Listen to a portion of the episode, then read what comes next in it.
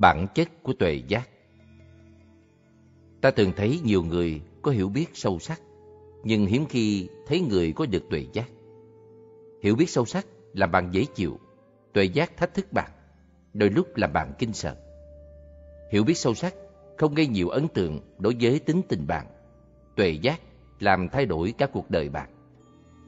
Thí dụ, hai nhà sư đang tranh luận về lá cờ trong gió một nhà sư nói, lá cờ lay động. Nhà sư kia nói, gió lay động. Cả hai vào gặp một vị thiền sư thuộc trường phái Zen. Vị thiền sư nói rằng, cả hai đều sai. Chính là tâm lay động. Rồi một vị thiền sư thuộc phái Sơn Lâm đi đến và nói rằng, cả ba đều đã không thấy trọng tâm của vấn đề. Vấn đề chính là miệng của quý vị lay động. Đó là tuệ giác. Một nhà sư tôi quen biết nói với tôi rằng, khi còn là một cư sĩ, có lần anh đã có một kinh nghiệm thiền định thật mạnh mẽ, với niềm quan lạc sâu xa, kéo dài rất lâu. Còn hạnh phúc hơn dục lạc thế gian. Trong đó, thân thể như biến mất, và mọi thứ đều tĩnh lặng. Kinh nghiệm bất thường ấy đã thách thức những hiểu biết của anh trước đó về hạnh phúc. Nó đã làm đảo lộn quan điểm cũ và thay đổi hoàn toàn cuộc sống của anh anh xuất gia và trở thành một nhà sư trong quãng đời còn lại. Đó là tuệ giác. Mười Pháp Thanh Tịnh Trong tuyển tập Tăng Chi Bộ Kinh, những bài thuyết Pháp của Đức Phật được sắp xếp theo Pháp số được đề cập trong bài Kinh. Thí dụ, tứ chánh cận, tứ như ý túc, và nhiều nhóm bốn Pháp khác được sắp xếp trong một chương nhan đề là Tứ Pháp. Lần đầu tiên khi tôi đọc chương Bát Pháp trong tuyển tập kinh này, tôi mong tìm thấy bài kinh nổi tiếng nhất của nhóm Bát, tức là Bát Chánh Đạo. Và tôi rất ngạc nhiên khi thấy không có bài kinh ấy. Các bạn biết đấy, trong tuyển tập Tăng Chi Bộ Kinh, bài thuyết giảng nổi tiếng về Bát Chánh Đạo được tìm thấy trong chương Thập Pháp, bởi vì Đức Phật đã thêm vào hai Pháp khác. Hai Pháp được thêm vào mười Pháp thanh tịnh này là chánh trí và chánh giải thoát. Ta có thể kết luận rằng bát chánh đạo đối đến phần công phu tu tập. Những gì hành giả thực hành còn hai pháp thêm vào, chánh trí và chánh giải thoát, nói đến mục tiêu, kết quả của công phu tu tập. Như vậy, mười pháp thanh tịnh giảng dạy con đường tu tập cùng với mục tiêu đạt được. Tuệ giác, tức là chánh trí như trong Tăng Chi Bộ Kinh đã dạy rõ ràng, tuệ giác hay chánh trí không thể nào đạt được nếu không có định hay chánh định. Hơn thế nữa, kết quả đương nhiên của chánh trí là chánh giải thoát, hay nói cách khác là giác ngộ. Chánh trí, thấy sự vật đúng như thật. Trong kinh tạng, chánh trí hay tuệ giác thường được gọi là thấy sự vật đúng như thật. Nhiều người tuyên bố có tuệ giác và khẳng định rằng họ thấy sự vật đúng như thật. Tuy nhiên, họ hiếm khi đồng ý với nhau. Vì vậy, chúng ta có rất nhiều tôn giáo và có nhiều tông phái trong mỗi tôn giáo. Mỗi tôn giáo hay tông phái đều tuyên bố rằng họ thấy sự vật đúng như thật. Nhưng các tôn giáo hay tông phái khác thì không. Ngay cả những người không có tôn giáo cũng vậy. Vì họ tin rằng chỉ những người không tôn giáo mới nhìn thấy sự vật đúng như thật. Tại sao tuệ giác lại đưa đến nhiều tranh cãi như thế? Vấn đề là, quả thật, có rất ít người thấy được sự vật đúng như thật. Đại đa số thấy sự vật như chúng đang hiện hữu, và rồi xem đó là tuệ giác, là chân lý. Nhưng hãy coi chừng, ngay cả khi bạn có chánh niệm, những gì xuất hiện trước các giác quan thật ra đã được thanh lọc, đã được tắm rửa, đã được mặc quần áo để làm vui lòng bạn. Một người bạn đồng tu của tôi là một cựu chiến binh chiến tranh Việt Nam, đã bị một viên đạn bắn vào gáy và vết thương đã hủy hoại một phần nhỏ não bộ của ông.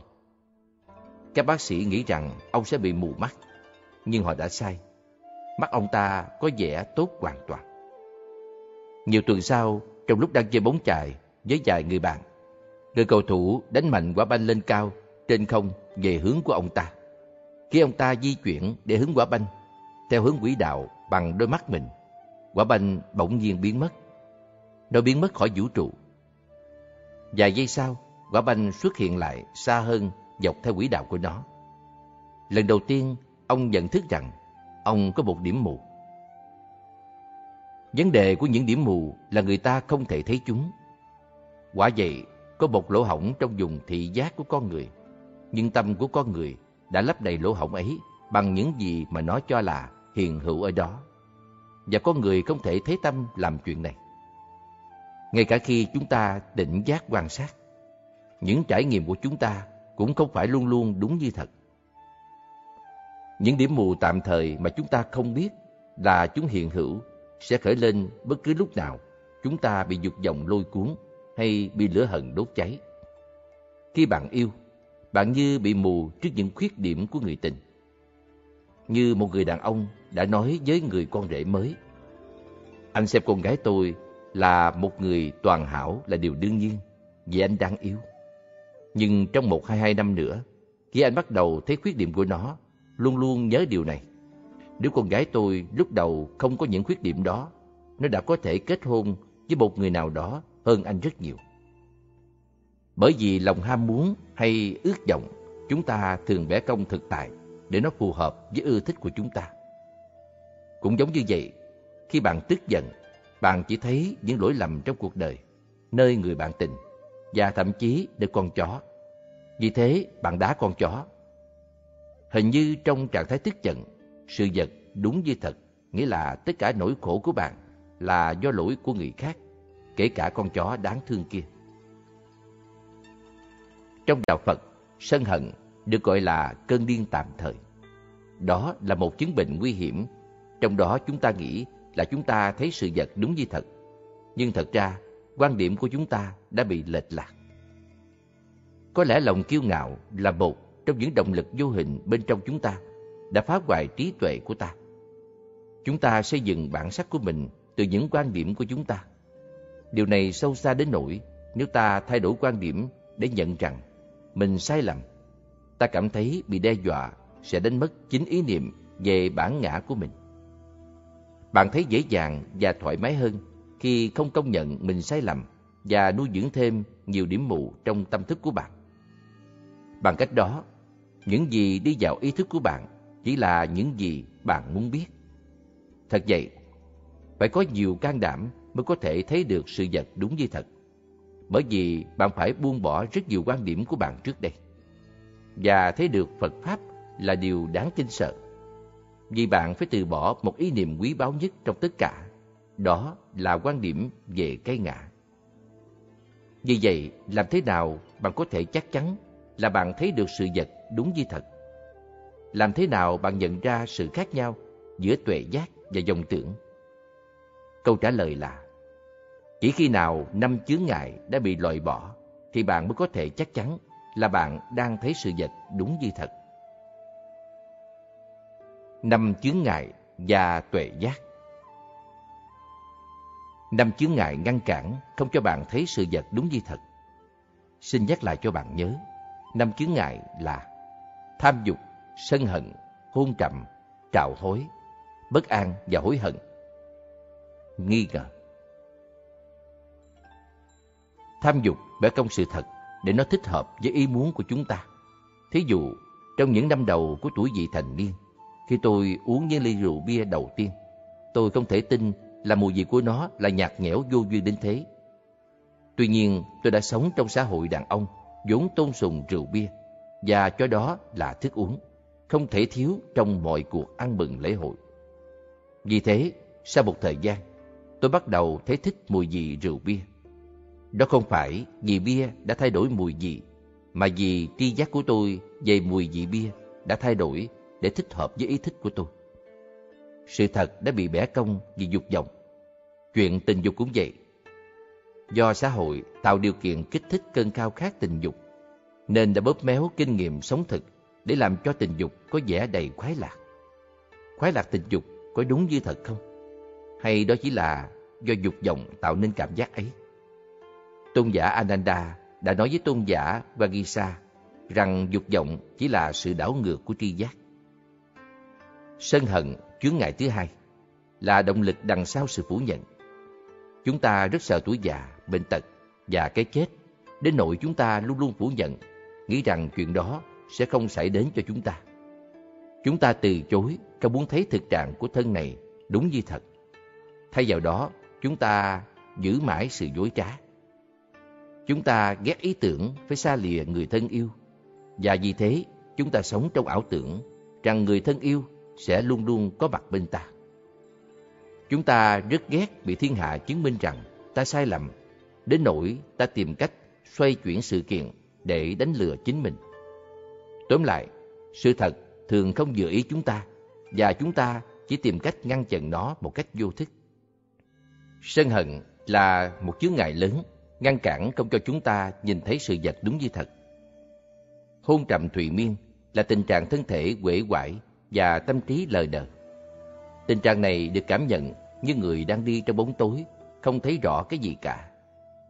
Cũng thế, vào ban đêm, khi bạn không thể thấy rõ ràng, thì cô bạn gái trông giống như một siêu người mẫu và anh bạn trai trông giống như một siêu sao bóng đá. Sẽ không có nhiều người yêu nhau nếu họ tán tỉnh nhau vào ban ngày, khi họ có thể nhìn thấy rõ những vết mụn trên mặt nhau. Đêm tối bẻ cong sự thật về mọi việc, cũng như ánh sáng lờ mờ của hôn trầm thủy miên làm sự vật lệch lạc, không còn đúng như thật nữa. Bất an và hối hận không cho phép bạn có thì giờ để thấy trọn vẹn sự vật đúng như thật. Khi tâm cứ thay đổi nhanh chóng, thì những thông tin đến với ý thức không đầy đủ. Thí dụ, chùa của tôi nằm trên một ngọn đồi, chỉ cách xa lộ hơn hai cây số. Sau nhiều năm, chỉ đi lên đi xuống ngọn đồi ấy trong xe hơi. Một ngày kia, tôi quyết định đi bộ, leo lên con đường dốc.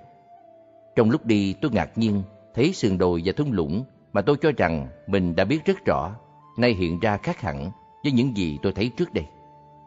Không những nó có vẻ đẹp hơn, mà cảnh vật lại còn có nhiều chi tiết và màu sắc rất phong phú. Rồi tôi đứng yên và tất cả cảnh vật lại thay đổi. Khi đứng yên, tôi thấy quang cảnh càng rực rỡ hơn. Tôi chú ý đến những nét đẹp tinh tế mà trước đây tôi đã bỏ qua. Tất cả đều rất rõ ràng, đầy đủ và thật thú vị.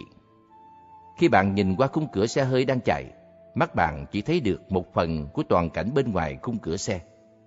Ánh sáng lọt vào con ngươi của bạn chưa có đủ thời giờ để tạo thành một bức hình đầy đủ trước khi hình ảnh khác hiện ra tiếp theo.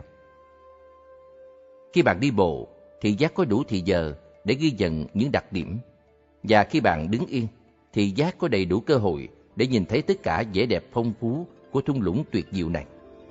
Chỉ đến khi tôi ngừng di chuyển, tôi mới nhìn thấy đầy đủ sự thật trên sườn đồi. Cũng vậy, chỉ khi nào tâm an tịnh thì bạn mới thấy trọn vẹn sự vật đúng như thật. Đức Phật đã so sánh nghi ngờ như người bị lạc trong sa mạc mà không có cột mốc chỉ đường hay bản đồ để tìm đường. Nghi ngờ ngăn chặn bạn nhìn thấy sự vật đúng như thật. Đơn giản là vì bạn không biết nhìn ở đâu và nhìn như thế nào. Đức Phật đã cho một bản đồ gọi là Phật Pháp, được ghi lại cho hậu thế trong kinh điển để chỉ rõ con đường. Những loại sách như quyển sách bạn đang đọc đây đóng vai trò củng cố lại thông điệp trong kinh điển bằng cách đặt thêm nhiều cột mốc chỉ đường trong sa mạc. Tóm lại, năm chướng ngại là những kẻ cố vấn cho dòng tưởng. Chúng ngăn cản không cho bạn thấy sự vật đúng như thật. Thay vào đó, chúng trao cho ý thức bạn những gì được xã hội chấp nhận, đáng ưa thích và không mang tính thách thức. Hơn nữa, năm chướng ngại đó hoạt động ngầm trong cõi vô thức. Bạn hầu như không biết những mánh khóe xoay chuyển của chúng. Đó là lý do tại sao nó được gọi là dòng tưởng. Vì vậy, khi năm chướng ngại ấy đang hoạt động, bạn không thể biết chắc chắn đối tượng chánh niệm của bạn là đúng như thật. Thời điểm duy nhất mà bạn có thể biết chắc chắn khi bạn có thể tin cậy vào tuệ giác là lúc năm chướng ngại đã bị loại bỏ trong một thời gian. Như vậy, điều kiện tiên quyết để có thể được hiểu biết sâu sắc đầy ý nghĩa, nhất là tuệ giác, là phải loại bỏ năm chướng ngại trong những khoảng thời gian dài. Ubakara Samadhi, người láng giềng kế bên định. Năm chướng ngại được loại bỏ khi nhập định. Đúng là hành giả không thể có tuệ giác trong lúc đang nhập định. Điều này do các trạng thái của định tĩnh lặng đến nỗi hoạt động suy tưởng tinh thần không thể xảy ra. Tuy nhiên, trải nghiệm nhập định nhằm mục đích dẹp bỏ dứt khoát năm chướng ngại trong những khoảng thời gian dài sau khi xuất định. Chỉ lúc đó tuệ giác mới có thể khởi lên. Trạng thái của tâm ngay sau khi xuất định được gọi là Ubakara Samadhi, nghĩa là người láng giềng kế bên địch. Trong trạng thái này, năm chướng ngại hoàn toàn không hoạt động trong nhiều giờ hoặc hơn nữa. Chánh niệm vẫn cực mạnh, rất dễ tập trung và không sợ hãi. Điều này là do năm chướng ngại đã bị dẹp bỏ. Chính lúc này, theo lời của Đức Phật, tâm thuần tịnh, sáng chói, không cấu quế, không phiền não, nhu hòa, dễ sử dụng, vững chắc và bình thản, nên tuệ giác có thể khởi lên. Khoảng thời gian ngay trước khi nhập sơ thiền cũng là người láng giềng kế bên định. Trong thời gian này, hành giả cũng đang ở trạng thái kế cận với sơ thiền. Điều này được cảm nghiệm như là khả năng giữ vững một định hướng tuyệt đẹp và tĩnh lặng trong một thời gian dài mà không cần nỗ lực nào. Lúc này năm chướng ngại cũng bị loại trừ. Tuy nhiên, người láng giềng trước khi nhập định vẫn nổi tiếng là bất ổn khi so sánh với người láng giềng sau khi xuất định. Và lúc này năm chướng ngại có thể dễ dàng lẻn vào, bởi vì chúng chỉ được trấn áp nhẹ nhàng mới đây. Nếu hành giả thử suy tưởng về Phật Pháp vào lúc này, người láng giềng kế bên định sẽ biến mất và năm chướng ngại sẽ xuất hiện trở lại. Đó là lý do tại sao Đức Phật dạy trong kinh rằng suy tưởng về Phật Pháp trong lúc này là một trở ngại và không nên làm. Như vậy, theo lời Đức Phật dạy trong kinh Nala Kabana, bao lâu mà hành giả chưa đắc sơ thiền hay một tầng thiền cao hơn, năm chướng ngại cùng với cảm giác không hài lòng và mệt mỏi chán nản sẽ xâm nhập và an trú trong tâm. Nhưng khi hành giả đã đắc được ít nhất là sơ thiền, thì năm chướng ngại, cảm giác không hài lòng và mệt mỏi chán nản sẽ không xâm nhập hay an trú trong tâm. Việc loại bỏ năm chướng ngại rất cần thiết để có tuệ giác và nhập định cũng cần thiết như vậy. Câu chuyện hai vị sứ giả Để nhấn mạnh sự cần thiết phải nhập định để có được tuệ giác, Đức Phật đã dạy ví dụ hai vị sứ giả. Những tình tiết chính của ví dụ này được tìm thấy trong kinh Kim Suka và được kể với đầy đủ chi tiết trong phần luận giải. Tôi sẽ diễn đạt lại ví dụ đó. Một vị hoàng đế đã chuẩn bị cho con trai mình những kỹ năng cai trị đất nước để vị hoàng tử trẻ tuổi có kinh nghiệm trực tiếp. Vị hoàng đế bổ nhiệm hoàng tử làm phó dương một tiểu quốc ở bên trong biên giới của thiên triều. Hoàng đế ban cho hoàng tử tất cả quy quyền của một vị vua và đưa hoàng tử đến đó để học cách cai trị. Vài tháng sau, một phái đoàn đại biểu dân chúng ở tiểu quốc ấy đến ý kiến hoàng đế để than phiền rằng hoàng tử đã không hoàn thành bổn phận của mình. Mỗi ngày hoàng tử đều mở tiệc vui chơi. Có lẽ điều này cũng dễ hiểu, bởi vì đây là lần đầu tiên người thanh niên này xa nhà. Hoàng đế liền triệu tập vị quan đại thần anh minh nhất và yêu cầu ông ta đi đến tiểu quốc ấy để chỉ dẫn cho hoàng tử những trách nhiệm của một người cai trị đất nước. Nhưng quan đại thần anh minh này biết trước là vị hoàng tử kiêu căng kia sẽ không nghe lời ông ta nếu ông ta đi một mình. Vì thế, ông yêu cầu vị tướng lãnh quy quyền nhất trong quân đội thiên triều đi cùng với ông trong sứ mạng này. Hoàng đế đồng ý và vì vậy hai sứ giả, quan đại thần anh minh và vị tướng lãnh quy quyền cùng đi với nhau để đến chỉ dẫn cho hoàng tử. Cuối cùng, khi họ đến cung điện của hoàng tử, họ có thể nghe tiếng vui đùa náo nhiệt của một buổi tiệc đang tràn đầy hứng khởi bên trong khu vực sảnh đường. Nhưng họ bị năm người bạn của hoàng tử ngăn cản không cho vào. Khi quan đại thần tuyên bố chức vụ của họ và ai đã phái họ đến đây, năm người bạn của hoàng tử chỉ cười lớn chế nhạo và bảo hai vị này hãy trở về đất nước của họ. Năm người bạn khẳng định đây là lãnh thổ của hoàng tử và ở đây hoàng tử có quyền làm như ý muốn. Quan đại thần không thể nào giải thích cho năm người bạn của hoàng tử hiểu được. Vì thế, vị tướng lãnh quy quyền rút gươm ra và tiến đến năm người bạn. Chỉ trong chốc lát, năm người bạn rút lui mất dạng. Rồi hai vị bước vào cung không còn bị cản trở nữa. Họ yêu cầu buổi tiệc ngừng lại và tiến đến trước mặt hoàng tử. Một lần nữa, họ giới thiệu họ là ai và từ đâu đến. Cũng giống như năm người bạn của mình, hoàng tử bảo là hai vị đã sai lạc. Vì đây là lãnh địa của hoàng tử và hoàng tử có quyền làm như ý mình muốn. Hoàng tử vẫn bướng bỉnh, không chịu nghe lời hai vị cố vấn anh minh nhất của vua cha. Vì vậy, vị tướng lãnh quy quyền một lần nữa rút gươm ra, nắm lấy tóc hoàng tử và dí mũi kiếm sắc bén vào cổ họng của hoàng tử. Vị tướng ra lệnh, hoàng tử hãy lắng nghe lời của quan đại thần của phụ dương ngài. Cảm thấy lưỡi kiếm đang dí sát vào da. Hoàng tử rít lên, tôi đang nghe đây, tôi đang nghe đây. Như vậy, nhờ vị tướng lãnh quy quyền giữ chặt hoàng tử đứng yên bất động, nhờ vị hoàng tử hết sức chăm chú lắng nghe và nhờ quan đại thần anh minh của hoàng đế giảng giải cho vị hoàng tử trẻ tuổi này nên hoàng tử đã hiểu được tất cả nhiệm vụ và quyền lợi của một người cai trị đất nước. Từ đó về sau, hoàng tử là người hoàn toàn thay đổi. Hoàng tử cai trị tiểu quốc của mình rất anh minh, và một thời gian sau đó trở nên hoàng đế của cả thiên triều, và toàn thể dân chúng đều được hạnh phúc. Trong ví dụ này, hoàng đế tượng trưng cho Đức Phật và hoàng tử tượng trưng cho đệ tử của ngài. Quan đệ thần anh minh tượng trưng cho tuệ giác và vì tướng lãnh quy quyền tượng trưng cho định. Chính là định, chứ không phải tuệ giác, sẽ xóa tan năm chướng ngại tượng trưng cho năm người bạn của hoàng tử. Và chính người láng giềng kế cận, theo sau định, đã giữ vững tâm an tịnh đủ lâu để tuệ giác khởi lên và chỉ dẫn cho tâm về Phật Pháp. Cây dùi gõ chuông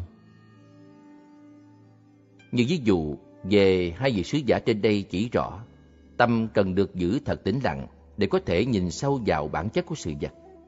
Tôi thường thuyết minh điểm này trước đại chúng với bài tập cây dùi gõ chuông. Tôi đưa cây dùi dùng để gõ chuông thường đặt cạnh chỗ ngồi của tôi và hỏi thính chúng, cái gì đây?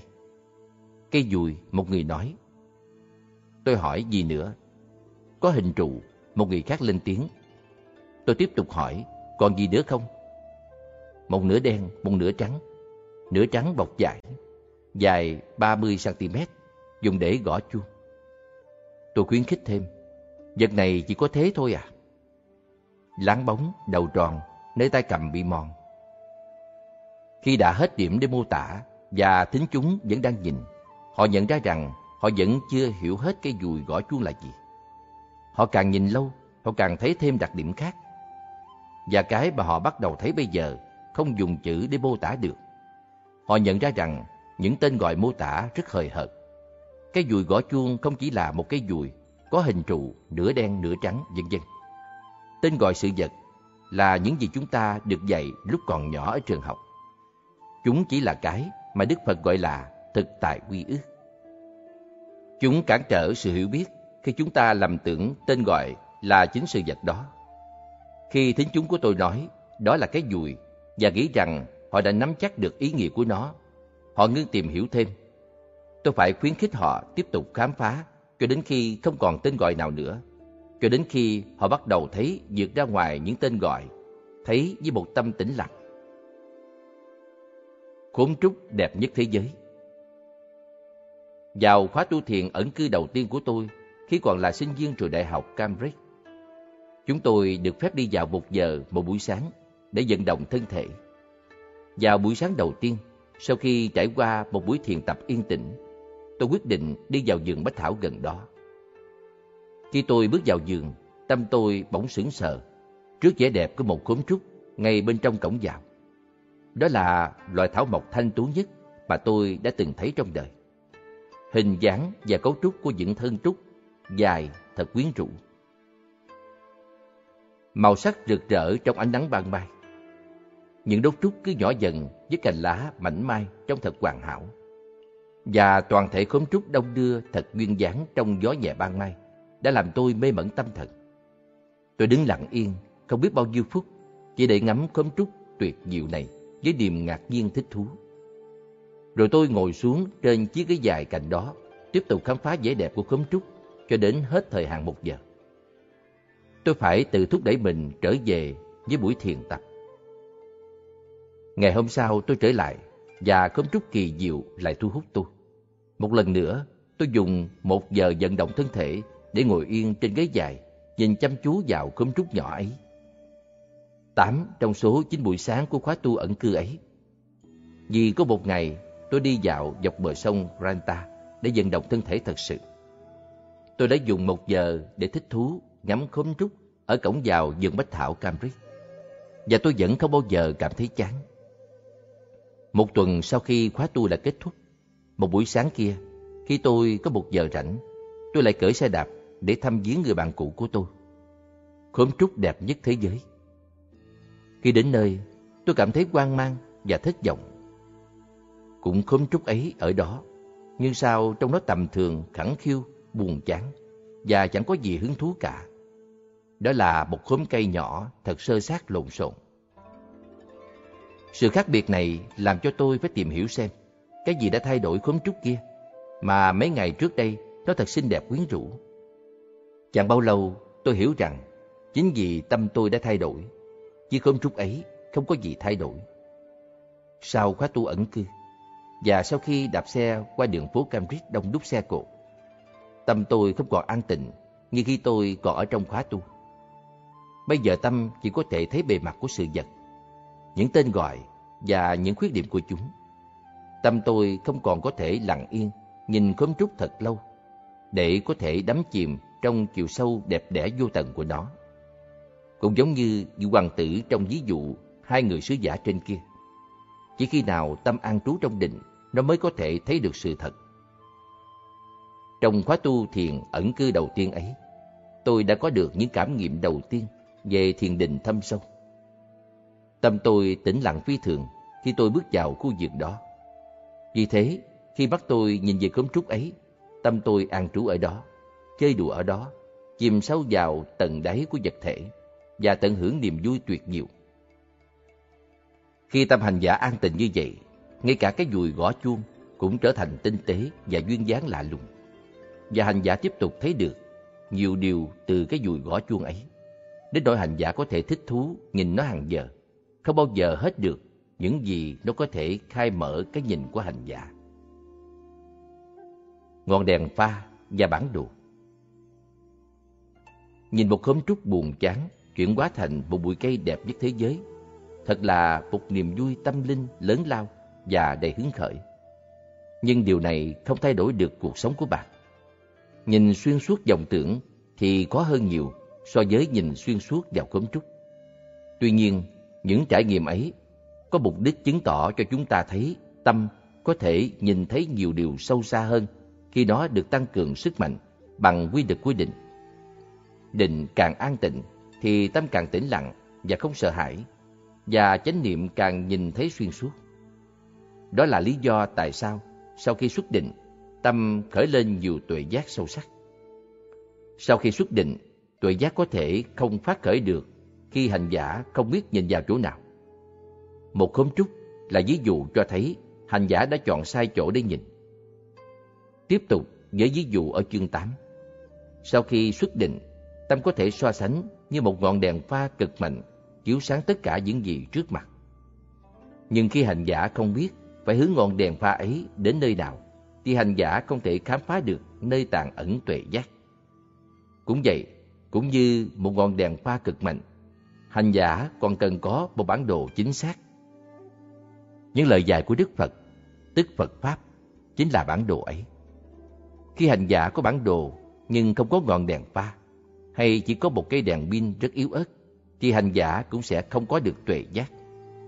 Điều này cũng giống như một học giả đã nghiên cứu rất nhiều kinh điển, thảo luận kinh điển với nhiều vị thiền giả đắc pháp, và như vậy đã thông hiểu giáo lý cao siêu.